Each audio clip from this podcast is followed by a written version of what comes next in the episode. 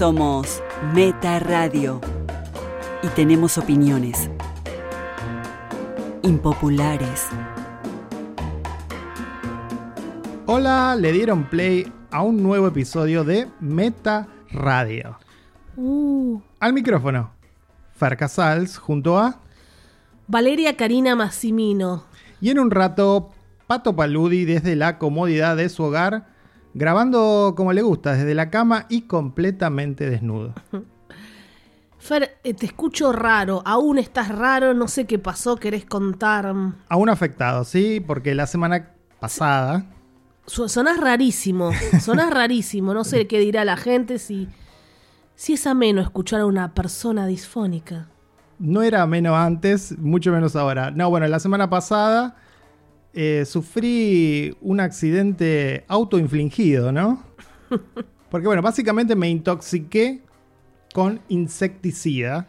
Creemos que fue eso porque obviamente nunca fue al médico, así que eso está muy muy mal y la gente, no sé, se automedica. Básicamente lo que me pasó fue que me sentí acosado, troleado por un mosquito y decidí darle pena de muerte. Sí, igual muy exagerado porque nadie, yo escuchaba que yo estaba en otro ambiente más o menos un minuto. Shhh. Claro, tiré mucho, tiré mucho Y la aerosol. respuesta, sí, aerosol, insecticida. Pero Fer dice, este no tiene olor. Más peligroso aún, el veneno está, no está el olor. Claro. Entonces piensa que no pasa nada. El error fue que, bueno, el, el mosquito volaba por sobre mi cabeza y bueno, yo hacia allí dirigí mi ataque. Pero claro, Súper clever lo que hiciste, ¿no, no, no, Fer? por eso, por eso. eh, Te faltó abrir la boca como si fuera, viste, el, el- para el aliento. Tal vez tenía la boca abierta y bueno, y esto, esto es una larga tradición que tenemos en este programa de contar cosas vergonzantes, ¿no? En cringe moment. Este, claro. Pato contó que se cayó en el baño, que se tiró un pedo en una iglesia. Vos contás algo vergonzoso todos los episodios. Todos los episodios. Este, Eh, bueno, sí. este es mi turno, que bueno, sí, me autointoxiqué, ¿no? Eso creemos, porque inmediatamente que pasó eso empieza a perder la voz. No, Lo que no, pasa no, es que. Fer empieza a toser de una manera, no sé. Empecé a toser de manera constante durante mucho tiempo, porque claro, Se estaba ahogando y se raspó toda la no, garganta. el insecticida afectó directamente mis pulmones. Y bueno, me quedé disfónico, no afónico, no perdí por completo la voz, pero la voz que tenía era muy leve. Así que bueno, se dieron una serie de eventos, pero ustedes pudieron disfrutar de un episodio que teníamos guardado, En parrilla, para emergencias Claro. como estas. escondido, que fue el especial subgénero slasher. Eh, Muy esperado, estaba en Patreon y bueno, fue de emergencia, así que Siempre se viene tenemos más contenido. Claro, por algún accidente siempre tenemos algo preparado para que nos salve. Porque la cuestión es nunca dejarlos sin contenido, ninguna semana. Como nos encanta decir int- ininterrumpido, A vos somos, te encanta. somos eh, como orgullosos de que hace seis años siempre hubo un meta. Bien. Y bueno, la semana pasada también fuimos al cine y vimos una película de terror llamada Evil Dead Rise. Estábamos con bastantes expectativas y dijimos, bueno, veamos esto en cine. Sí, creo que lo merece. Recordemos que, bueno, esta es la quinta película de la saga Evil Dead. Está la trilogía de Raimi, la más conocida, y el reboot que, que sucedió en 2013 con la película de Fede Álvarez, que a mucha gente le gustó, a algunos no. Tú, a Fe Fe está siempre bien. Sí, este, aquí no vuelve Fede Álvarez. Aparentemente él iba a dirigir esta, esta película, pero Yo hubiera preferido que la dirigiera él. está dirigiendo Alien. Bueno, es un genio. Entonces, Se lo dijimos nosotros que era un genio. Eh, es una franquicia, te diría, inclusive con más prestigio que la de Evil Dead. Así que bueno, tuvo que dejarle lugar a Lee Cronin, que solamente dirigió una película antes de 2019, no la vimos, se llama The Hole in the Ground y es de terror. No la vimos. Yo no, no recuerdo haberla visto, la verdad. Seguramente no hablamos en el podcast, porque si no me sonaría un poco más. No, no hablamos. Y bueno, es una, es una franquicia, una IP, como llaman los norteamericanos, esta de Evil Dead, Es una IP. Intellectual Property. Eh, que nunca perdió este, popularidad, ¿no? Porque también está, se suma la serie que hicieron, tuvo tres temporadas. Sí, nosotros vimos, pero no, no tenía ganas de seguir. Ash muy bien, estuvo, sí, estuvo muy bien. Yo Sí. también jugué al juego en PlayStation. Para mí, yo es una saga que la relaciono directamente con Bruce Campbell. Y si sí. él no está, es como que bueno, algo me falta, ¿no? Y bueno, acá. Bueno, no siempre va a estar como los Avengers que van cambiando, cambian los personajes. Mulder y Scully no van a estar Maffer. Y también va a ser duro eso, ¿eh? Bueno.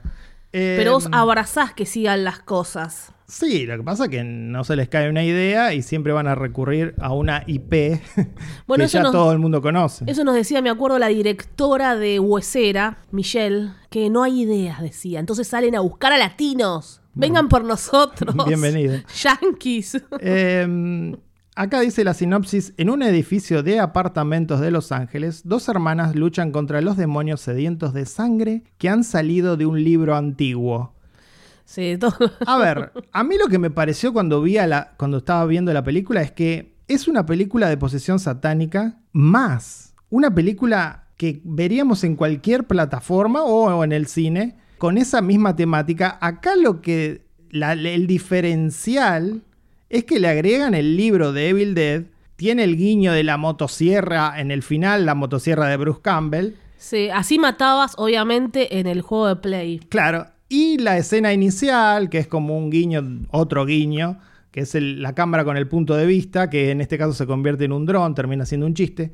Pero digo, son esos, esos tres guiños, el libro, la motosierra y el punto de vista de la cámara, que te recuerdan a la saga. Después es una película de posesión satánica y nada más. Sí, bueno, todo. Está buena, Todo ojo. esto es satánico. Evil Dead, ya que dice, ¿qué significa Evil Dead? Es algo satánico, es algo de otro mundo, es algo evil, eh, maligno. O sea que sí, es una posesión. Siempre fue una posesión. Pero había algo que identificaba. Algo más sobrenatural, bueno, es lo mismo. Pero por eso digo, había algo que identificaba estas películas y que para mí era la mano de Sam Raimi. Sí, Y la también- locura extrema. Bueno, la, la, la protagonista, la, la poseída, trata de imitar sus caras locas y risas. Que están muy bien las chicas, las dos. Las chicas, justamente lo hablamos, Bueno. Fer ahora está diciendo otra cosa. Ah, Para mí las actuaciones, las actuaciones es lo peor de la película, son pésimas actuaciones, no les creo nada, solamente obviamente a la que está maquillada y pone cara de loca, que ni No, siquiera no, es no. actuar eso. Todos los de la casa son un desastre, lo dijimos, Sí, son, estamos- son pésimos. No, bueno, nos, hubo malentendido entre lo que hablamos cuando salimos Bueno, del cine. parece que sí. Porque yo me refería a los niños de la película. No, no, no, para los nada. niños de la película efectivamente actúan mal. Las protagonistas, estas dos hermanas, Desastre. me parece que están muy bien, especialmente la poseída, que sería Lily Sullivan. Así Sí, que se empezaste llama. a mandar fotos de qué bella es. Fer, Bueno, vuelvo a además decirte. es muy bella, sí. Como al margen. No, no. Para mí, no solo los niños, todos actuaron mal. Obviamente, la que está maquillada no tiene ni siquiera mérito lo que hace.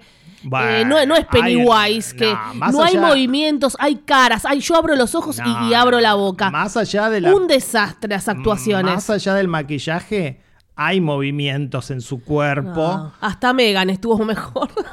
que tiene una cara arriba. No, lo que estoy diciendo es que las actuaciones de realmente nadie actúa, vaya de como uno actuaría y todo eso que decimos, no hay reacciones. Pasa algo terrible y no hay reacción. Ni reacción facial, ni de asombro, no hay gritos, no hay, no hay nada. Es la misma cara si estoy cortando un pastel que si hay un demonio o mi madre cayó muerta. No hay reacciones. Bueno, pero porque para mí. No lo podía creer, me, La- sacó de, me sacó de la película. Para mí, esta saga tiene esa característica y es que abraza el absurdo. En la saga original, en la trilogía original, hay mucho humor que aquí no está. Eh, Bruce actuaba bien. Eh, Sí, eh, sí, me voy al carajo con la locura. Pero vos, vos estás tal vez reclamándole reacciones acordes a la vida real No. a una saga que nunca estuvo sentada en la vida real. Nunca, no le estoy nada de la vida real para nada. Estoy diciendo. Vos querías que en se otras, en otras películas de terror, que las hemos criticado también por sus. Como fue la voz de Conjuring no te gusta. eh, hemos criticado muchas películas de terror donde la gente no solo no actúa con la vida real, que eso siempre lo decimos, no solo en Sí. películas de terror, sino que no hay reacción, no hay actuación frente a una situación. La actuación es, como dicen cuando da pensamiento, imagen, emoción, acción. No hay un no hay nada, no, no sucede nada. Estiro mi parlamento sin expresión, sin sentir nada. Eh, a mí me encanta cuando un actor muestra horror para lo que estamos viviendo en este instante. No, no lo vi. Pasa algo terrible y no se habla, no se dice nada. Para mí tiene Yo que no lo ver. puedo creer. Para mí tiene que ver con el tono de la serie. Para mí tiene que ver con la, de la saga, digamos. En una película donde sí está más anclada en la realidad, uno espera ese tipo de reacciones un poco más realistas. Acá es todo una fantasía. Ya te hablo de algo extraño, genio, Ari Aster. Tony Colette hizo las cosas bien. Tony Colette estaba aterrada, manifestó, accionó, el padre, y todos Bueno, estaban pero, acá, ajá, estás- no hacen nada. Ahí estás hablando. Estás- que le cortan sí. la cabeza y no hacen nada. Pero ahí estás hablando de, de una fantasía que tiene, que está anclada en la realidad. Tanto en Hereditary como en Midsummer hay un anclaje en la realidad. Acá también yo puedo decir que esto puede pasar, Fer. No, acá siempre es Co- Es un exorcismo, como el exorcista. ¿Te no. gustó el exorcista? Como ella da vuelta y el vómito esos de, de los años 70. Para mí el exorcista está anclada en la realidad. Este es, esto Este es lo- más horror de fantasía. Dijiste que estamos viendo una película de posesión satánica, Sí, Fer. por eso. Basa- Eh, no anclada en la realidad. No anclada en la realidad. Para, mí, bien. para mí esto es horror, fantasía y humor. En esta película en particular no hay mucho humor, que sí hay en el resto de la saga. No hay mucho, no hay. Es carente de humor. Bueno, por eso, por eso. En ese sentido, no se parece tanto a las de Raimi y los guiños son, para mí, escasos. Como digo, aparece una motosierra de la nada para. El gore, para el gore final. Claro, para hacernos acordar de Bruce Campbell.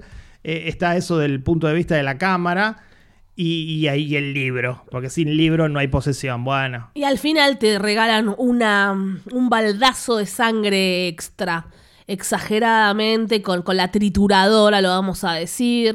sí, el hecho de que. Ahí te tenés que reír, jaja, Lo quedó la cabecita. Bueno, Claro, lo único distinto que tiene esta película con respecto a, a las otras es esta idea del monstruo múltiple, ¿no? Que se convierte Sí, como una especie de araña. Bueno, eso es como. ahí pensé en Guillermo del Toro. Divertido, ¿Por qué la, la dirigió Guillermo del Toro? No. Sí, porque de alguna manera es un monstruo Sí, Lovecraftiano, ¿no? Y sí, porque el libro es Lovecraft, el libro que se habría hecho con piel humana. Eh, no, no. Bueno, a mí yo. eh, oh, estamos analizando una película, está filmada perfecto, está todo bien, el CGI. Y yo me quedo ah, hablando de las actuaciones, sí, porque importan, porque a mí me sacaron de la película. Porque, no sé, estos ignotos, como te canta decir, ¿por qué le dan el papel a estos ignotos? De nuevo, a mí que no apreciaron, no sabían nada de la saga estos pibes. las chicas están muy bien. Los, sí, los- Fer, las chicas, las chicas. los niños no, no están muy bien. Y sí, como decimos, está muy bien filmada. Me gustó el uso de eh, lentes bifocales, algo que remite al cine de los 70, eso está bueno. Este, Mm. La película en ese sentido es, es una fiesta a Sí, nivel hay- hay- cámara, a nivel Sí. filmación, a nivel... Fotografía, estamos en, en- en la oscuridad y nada, está bien. Pero se quedó corta. Yo Muy realmente no recuerdo, se borró de mi mente, Delete. eh, la Evil Dead de 2013 dirigida por Fede Álvarez. Pero recuerdo que nos había parecido que estaba bien y punto. Y porque fue 2013, Fer, no hacíamos el Sí. podcast. No recordamos nada antes de que hacía nada. No, pero inclusive yo la vi en el cine, la vimos en el cine. Este, No, no la vimos en el cine. Sí, la vimos en el cine. Fuiste con otra mujer. Fuiste con la con la chica Evil de Eh, la por- película. Entonces por eso la olvidé. Claro. Bueno, No sé, no sé. y me parece a- que esta va a seguir este camino, ¿no? Me parece que la vamos a olvidar pronto. Igual está bien, o sea. Va a la- seguir así. eh, no te voy a decir el guion que yo quería que hicieran. Eh, yo de chica iba al videoclub y decía Noche Alucinante, porque acá en Argentina Claro. le pusieron acá. Y la 1 me mató, la 2 también. Pero la 1 dije, wow. Después se va al carajo la 1 al final, ya es demasiado. Si hablo de la nostalgia, por ahí quiero más eso, pero también quiero cosas nuevas. No estoy, que me den lo mismo, que me den lo mismo. Bueno, de alguna manera, la 2 es una remake de la 1, ¿no? Es como una Sí, remake sí. con más presupuesto. Porque más allá de las actuaciones, el guion es muy básico. Es muy sencillo. ¿Quién lo escribió? Entiendo que nadie quiere guion.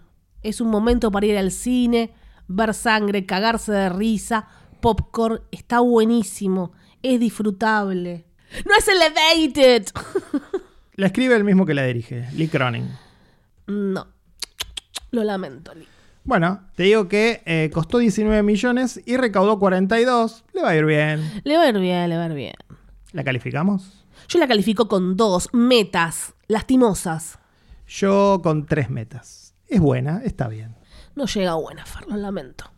Y ahora es el turno de Pato, preocupado por la situación económica del país y viendo una película de uno de sus directores favoritos. Adelante, Pato. Hola cinéfiles, aquí Pato. Hoy les voy a hablar de un drama doloroso, no de la nueva peli de Zach Braff, eso va a ir aparte en un rato. Estamos en una semana complicada en la Argentina porque un grupo de empresarios están generando un golpe de estado económico. El mercado se impone a la decisión democrática de, un país, de un pueblo, y de un día para el otro tenés que cambiar tu economía, cambian tus proyectos, y siempre tenés que estar reacomodando la vida. Y el cine es un refugio para mí, ustedes lo saben, pero la realidad a veces lo arrasa, como el cuento de los chanchitos, ¿se acuerdan? Que están en su casa y el lobo les sopla todo. Bueno, acá también tenemos un lobo. Y todo esto es culpa de, la ambición desmedida de un pequeño sector que solo busca acumular más a costa de que todo el resto tenga menos. Y parece que son las reglas del mundo, ¿no? Y eso duele. Y por eso me pareció adecuado hablarles hoy del regreso de Zach Braff como director. Ustedes saben que Garden State es una de mis pelis favoritas. Dirigió algunas cosas más, series, muchas por encargo, pero con A Good Person vuelve con un proyecto propio. Acá cuenta la historia de Allison, una joven alegre a punto de casarse, que por un descuido al volante es parte de un accidente donde mueren sus amigos que eran sus cuñados, o sea, familiares del futuro esposo. Tras esa introducción yo les dije que esto iba a ser triste, pero falta más todavía. Allison debe reconstruir su vida con todas estas culpas a cuesta Nunca se casó, volvió a vivir con su madre, volvió a su pueblo y encima generó una adicción a todos los medicamentos que tomó durante su internación. O sea, se nota que acá Zach Braff estuvo viendo la serie Dopesick y metió todo el tema de la oxicodina en, en, el guion, ¿no? El otro personaje que tiene la película es Morgan Freeman, que es un abuelo que lucha con su nieta adolescente, que es la hija de esta pareja que murió. Zach Braff creció y quiere mostrar su madurez en una película que yo le hubiese cambiado el título, le hubiese puesto todos los dramas juntos al mismo tiempo y en todas partes. A Good Person es un auténtico culebrón que no, no da respiro, pero en el medio de todo eso está el espíritu juvenil de Braff y la película quiere encontrar momentos de humor y yo creo que en ese entorno tan trágico no funcionan, y a mí eso me molestó en, en muchos pasajes de la película. Esto no es Scraps, donde reinaba el humor. Para los que vieron la serie, recuerdan este grupo de, internos en un hospital, de pacientes, de, de, médicos, y que bueno, siempre estaba la dinámica entre ellos, pero había una cuestión, alguna historia con un paciente que nos hacía emocionar y esa emoción siempre estaba en segundo plano, ¿no? Acá es todo al revés. Acá estamos ante un drama de alto impacto y la comedia queda fuera de lugar. Por eso creo que le tocó el papel más difícil a Florence Pugh y que muchos la están criticando y que todo lo que rodea a Morgan Freeman me parece que funciona mejor porque a Morgan le tocó el drama, solo el drama.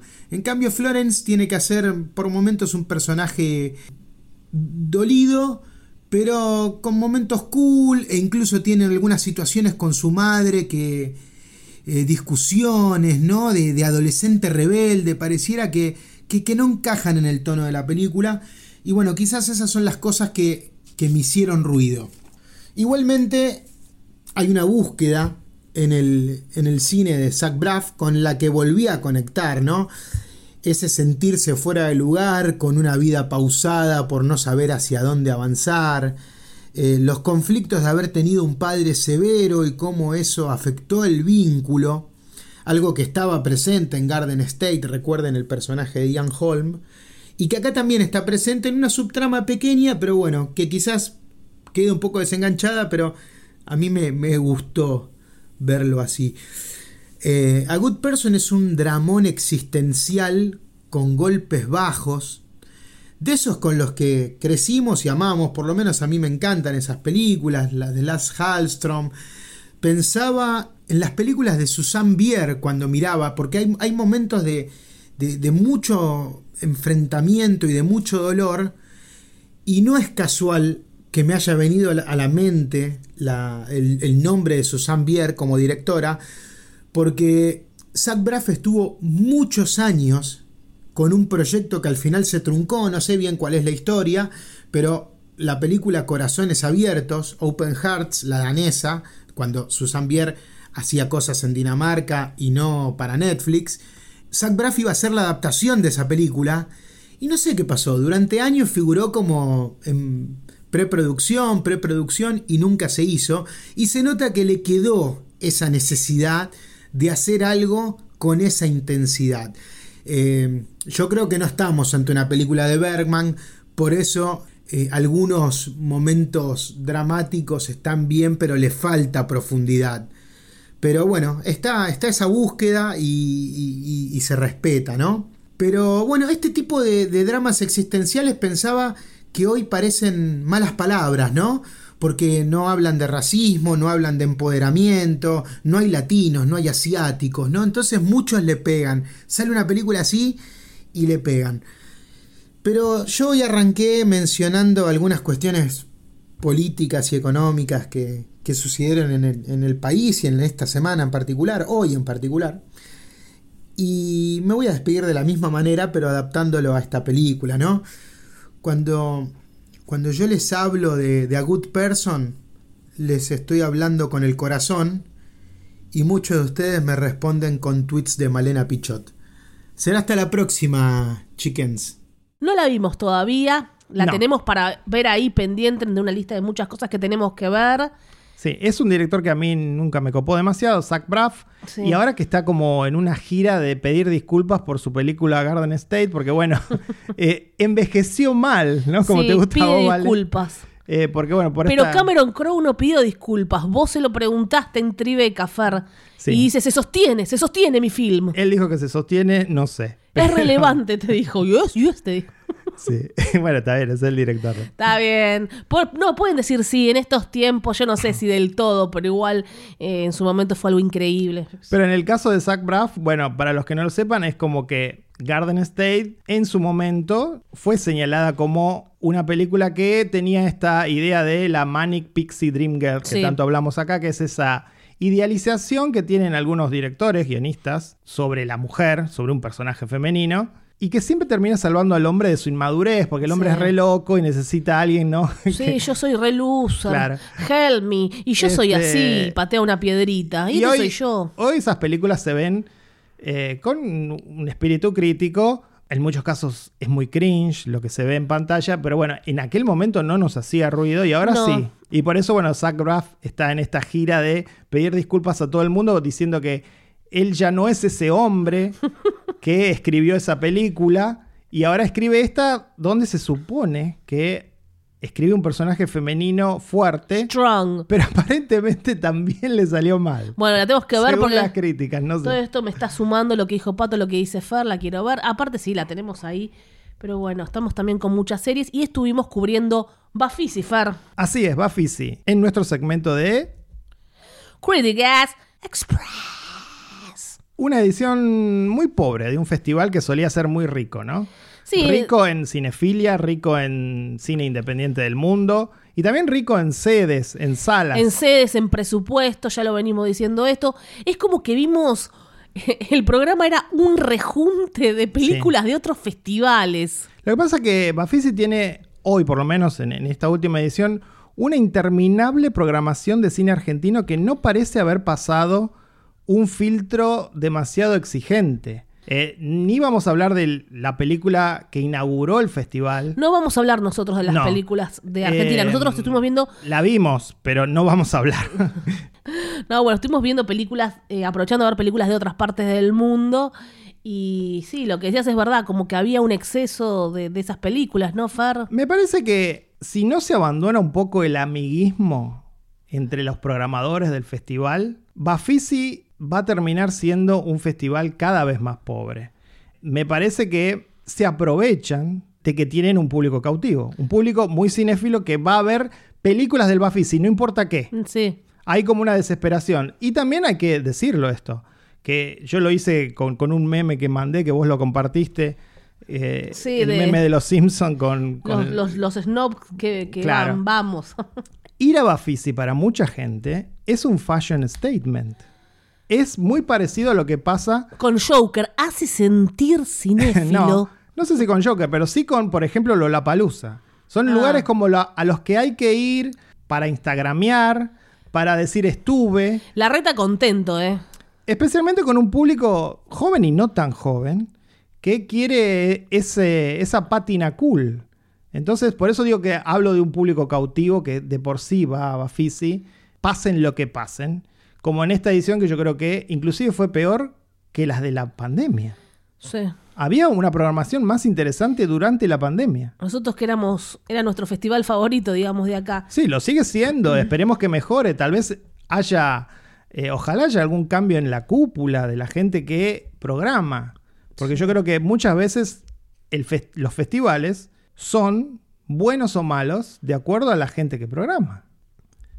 Después sí hay una serie de charlas, por ejemplo, nosotros asistimos a la presentación del libro sobre Raúl Perrone, Mi Mundo Privado, Él también vio eso sobre un poco la organización de Bafisi, o que decían está todo lleno y no estaba todo lleno. Eh, había un montón de, lugares vacíos en algunas funciones porque ponían agotado. Y de alguna manera también él dijo que, no, que otros años ha visto mejores cosas, también quiere que sus alumnos en un futuro estén, que en algunas entregas anteriores eh, estuvieron los cortos o, o largos que hicieron sus alumnos. Así y, que e- bueno, Y digo, tiene muchísimo valor eh, que lo diga Perrone. sí. ¿no? Porque si hay un nombre que identifica al cine independiente argentino Totalmente. es el de Perrone y él mismo está diciendo en Bafisi, haciendo esta crítica sobre el estado actual del festival. Entonces digo, este, y del cine. lo que podamos decir nosotros, digamos, tiene un valor, el que cada uno quiera darle. Pero el de eh, la, la opinión de alguien como Perrone tiene un valor simbólico altísimo. Entonces, ojalá lo tomen en cuenta las autoridades y quienes hacen el festival. Bueno, pero rascando la olla del Bafisi, encontramos algunas películas y fuimos Sí. a verlas. Eh, alguna sorpresa, alguna que directamente esperábamos y fuimos a ella directamente. Por ejemplo, nos encontramos, esta sí fue sorpresa, nos encontramos con un documental llamado Scap Vendor, un título extraño, ¿no? Sí. Este ¿Qué significa? es un término que se le da a los tatuadores, un término divertido porque vendedor sería la traducción literal sería vendedor de crostas de, de la piel, esas que- porque bueno, heridas, ¿no? Sí, heridas. Las heridas que te deja el tatuaje. Entonces, bueno, es, eh, un tatuador sería un vendedor de, de esas heridas que dejan costras. Es un documental sobre Jonathan Shaw. ¿Quién es Jonathan Shaw? Se podría decir que es un tatuador de estrellas, pero también es un autor, es un... Un artista. Sí, es un, Escritor, como dijiste. es un camaleón, ¿no? Sí, ahí recorremos la, la vida y él la va narrando, va narrando su documental con su voz, porque esto es basado en un libro de él, Sí. un libro gigante. Y bueno, ahí cuenta, hay testimonios de Jim Jarmusch, hay testimonios de Iggy Pop, entre las figuras que él tatuó, pero también, este, bueno, y Johnny Depp, Johnny Depp, que es su amigo. claro. y en que de alguna manera basó el personaje del Capitán Jack. Si eso lo encuentran en una entrevista que le hicimos en revista Meta en YouTube. Sí, hablamos con Jonathan Shaw ahí en plena calle Florida. Sí, hicimos una. Todos nos miraban, ahí estamos con el micrófono a altas horas de la noche. Es un muy lindo documental, sentido. Este, yo a veces cuando veo el documental acerca de un personaje, digo, merecía, al terminar de verla, ¿no? Merecía un documental esta persona, tiene una vida como para eh, enco- encontrar algo allí. Y bueno, en este caso creo que sí, ¿no? Sí. Porque, bueno, obviamente está ligado a las drogas. Estuvo, es de Los Ángeles, se fue a vivir a Río de Janeiro, después volvió a Nueva York. Y nosotros que pudimos... ¿Y qué hay en Nueva Sí. York que tenemos que ir, Fer, la próxima? El mítico lugar donde él tatuaba y pasaban cosas loquísimas. Fan City se llama el lugar, pueden visitarlo. Y... Él sigue yendo a tatuar a veces. Claro. Y cuando uno lo trata, ahora nota que Sí. qué diferente es a la persona que el documental nos mostraba, ¿no? Él lo dice, esa persona está muerta. Y es literal, porque te encontrás con una persona súper dulce, amable, este, educada, y el documental en algún momento muestra a un salvaje, a un tipo que se llevaba el mundo por delante, Sí, este, para nada. bien y para mal, ¿no? Que hasta fue, tuvo problemas por tener armas, por tener amigos mafiosos y tal. Todo. Pues pasaba de todo en esa Sí. En ese tattoo place. Así que esa fue la sorpresa de ese documental, muy bueno.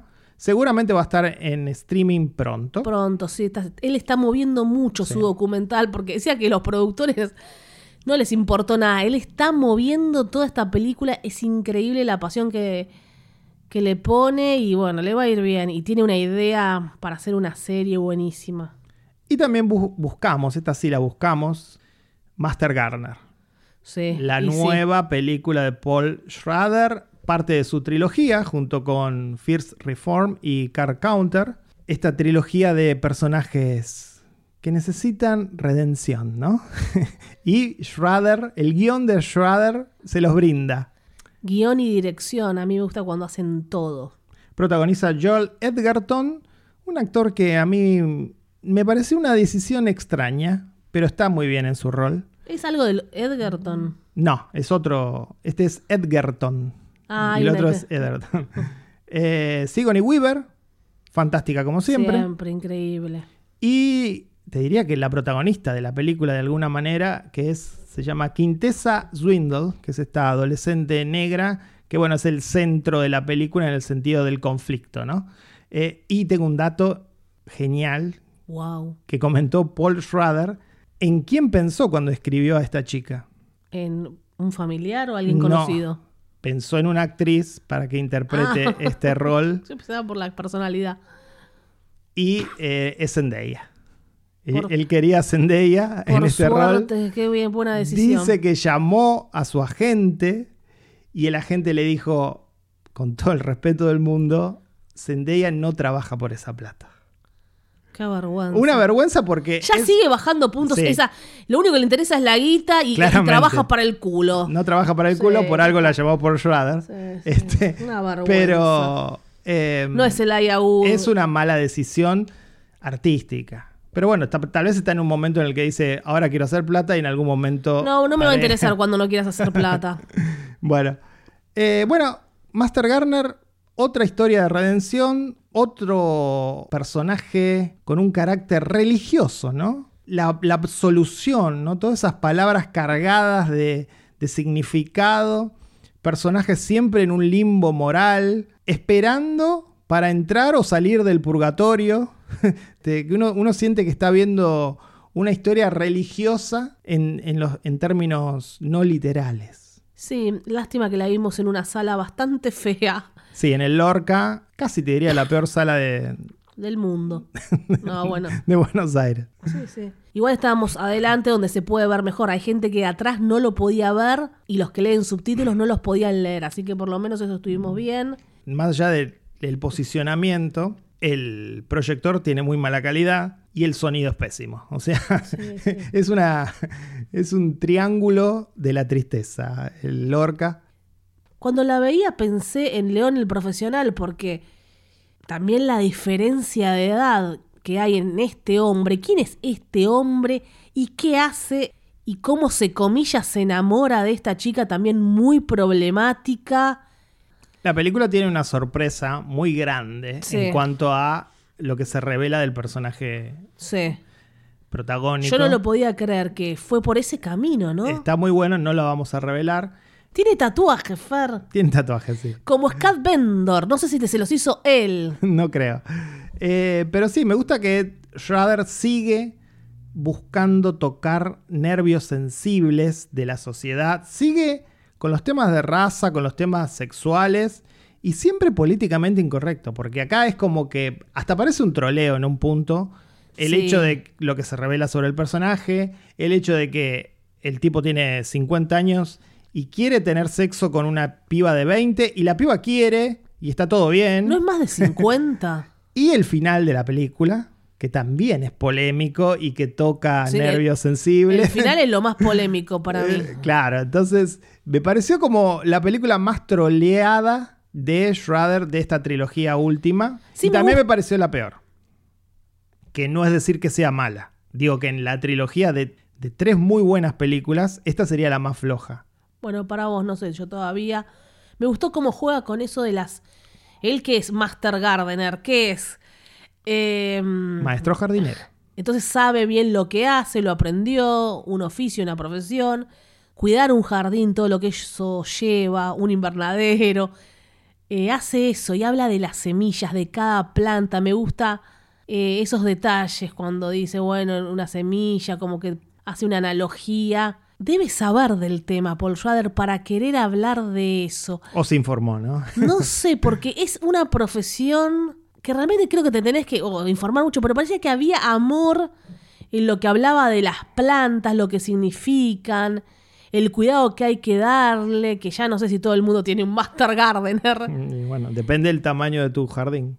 No sé si es la peor, si tenés que calificarla, son todas buenísimas. No, no, por eso, marcando el hecho de que son las tres muy buenas, temáticamente son similares, él considera que es como una trilogía, pero digo, si las comparo a las tres, siendo las tres buenas, esta sería la menos buena. No sé, no sé. Bueno, yo estoy. La primera es la, la mejor. Fierce Reform, vos decís que es la- tu favorita. Es la, no sé si, a ver, me gustan más los temas que toca esta última, pero es mejor la primera. Ok. O sea, tengo que ser objetiva. Y Car Counter, vos la pones última. Sería... No, no, no, no, no, pero estoy hablando de Ah. por los lugares. Car Counter es más, comillas, aburrida, pero actúa tan bien, está tan bien el guion, todo. Eh, no, no sé, hay que verlas las tres de nuevo. Son parejas, son parejas. Sí, la 2 y la 3 están parejas para mí. Y me gusta que cuando uno ve eh, cualquiera de estas tres películas, estás viendo cine que va completamente contra la corriente de cualquier otra cosa que vean. Esto no, no lo encontrás, esta temática, este tono, no lo encontrás en las plataformas, no lo encontrás en, el- en los cines. No. Este, en movie por ahí va a estar claro. esta. Esto es, eh, esto es otra clase completamente de cine eh, de lo que se está viendo en 2023. Eso ya de por sí lo valoramos. Y otra película que destacamos, porque nos gustó mucho, nos cayó muy simpático, estaba también presente la directora canadiense. Ah, sí. Es una película que se llama I Like Movies, acerca de una adolescente que trabaja en un videoclub. Hermosa película si sos cinéfilo, porque está llena de referencias. Y ella cuenta, la directora allí presente, que es su vida en un punto en Canadá, ella yendo al videoclub, pero también uno puede conectar, porque nosotros, al menos los de nuestra edad, también íbamos al videoclub y era maravilloso, mágico ir al videoclub, más allá de la cinefilia, esa salida. Una sola cosa me llamó la atención, es una historia de, de adolescentes, bueno, uno, el chico empieza a trabajar en el videoclub, todos los traumas que tiene el chico fuerte con el amigo, un poco el, muestran el colegio, la relación con la madre, bastante fuerte lo que, lo que es la historia de ellos. Y yo dije, ¿por qué no eligió a, a mujeres? Claro, ya Eh, que era su sí, historia, ¿no? Sí, O no sea, sé el- por qué esa decisión. ella convirtió a su personaje en un, en un varón. Creemos que es ella, nadie le pregunta. Yo Nadie le preguntó nada. Tendríamos que haber No, no, preguntado pero- nosotros en el QA. Pero inclusive ella eh, lo dijo en el QA, que por ejemplo eso que se ve en la película, que él miraba películas de Kubrick comiendo solo en un rincón, eh, eso lo hace el personaje varón. Entonces es él. Sí, no, pero te estoy Es diciendo ella. si ella vivió lo mismo con su padre, Ah, si todo bueno, la- claro. lo terrible Y me imagino que sí, ¿no? a ese nivel, entonces ahí me hubiera preguntado por qué eligió un, un chico, ¿no? Para, para representarlo, no sé. Igual es la, la película está muy bien, es muy graciosa, es muy amena, es una película que te hace sentir bien, aunque toca temas complicados también. Sí, sí. Este- Que ella lo dice. Sí, sí. No lo voy a decir, bueno, no spoilemos. No, no, no lo spoileamos, pero es verdad que ahora los norteamericanos están mucho con esto del trigger warning, ¿no? Que es la advertencia de algo que puede dispararte ver algo. Sí. Este, están como muy conscientes de eso, entonces si una película toca algún tema polémico que pueda afectarte, eh, tienen como la obligación moral de decírtelo. Entonces, bueno, ella dijo ahí un trigger warning acerca de algunas temáticas que tiene la película. Una película canadiense, como dijimos, actores que no conocemos, pero que están muy bien. Y bueno, estas tres películas Destacamos, nos gustaron mucho. Vimos otras. Vimos muchas, otras, Y si también la- viejas. Claro, si querés las mencionamos. Por ejemplo, vimos Demigod, una película de marionetas que a mí me gusta mucho porque me hace recordar a Joe 90, ese tipo de series de marionetas de los 70s que se veían acá en los 80s. Eh, vimos un documental sobre un documentalista que se llama Fragments of Paradise, muy interesante también. Vimos una película muy mala italiana que se llama Un claustro cinefilia. Ay, Dios. Mira. Muy mala, filmada. ya la olvidé. Sí, filmada en pandemia, horrible. Malísimo. Una simpática película japonesa, te diría para niños, que se llama Scary Friend. Vimos un documental argentino, La vida a oscuras, Próximamente vamos a hacer una entrevista con él. sí, sobre Fernando Martín Peña, divulgador, coleccionista de películas en fílmico. Fílmico. No, Eh, no sabe dónde ponerla ya. Sí, mu- muy, lindo también documental argentino. Y no más que eso. Y alguna otra, como por ejemplo la película que, in- No. que inauguró el festival, que mejor ni Y mencionarla. otros cortos también que nos Ah, recomendó sí. Pato, que tampoco Sí, sí. argentinos. Algunos cortos vimos que mejor Y- no hablan. Y bueno, algunas viejas. Vimos, una sola así, la vieja que vimos. Ah, sí, vimos The Innocents de 1961, Increíble. una película de terror gótico hermosa, blanco y negro. Eh, hermosísima. Que tiene esas cosas de, bueno, ver una película vieja otra vez. Claro, vieja. ahí, ahí no te. ahí tenés la certeza de que no te vas a equivocar, ¿no? Si vas a Bafisi a ver una película vieja y de Hollywood.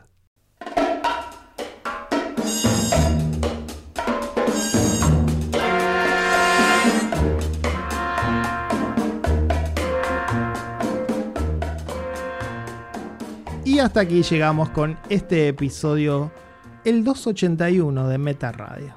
Eh, ¿Cuándo es el 300? Falta, que hay que festejar Y, otra vez. Sí, principios de septiembre más o menos. Ahí vamos a festejar nuevamente. Viendo la película 300, ¿no? Bueno, el próximo ya estamos los tres juntos nuevamente. Una semana muy loca. Tuvimos. Para, vale, estás, estás- tenés la voz Sí, afectada ahora vos estoy yo afectada, de verdad. No sé qué pasó. ¿Tomaste insecticida? No sé, porque quedó en el ambiente. Puede ser. Quedó en el ambiente. Todos intoxicados. Disfónicos, pero nunca afónicos. Soy Fer Casals. Valeria, Karina, Massimino. ¡Chao!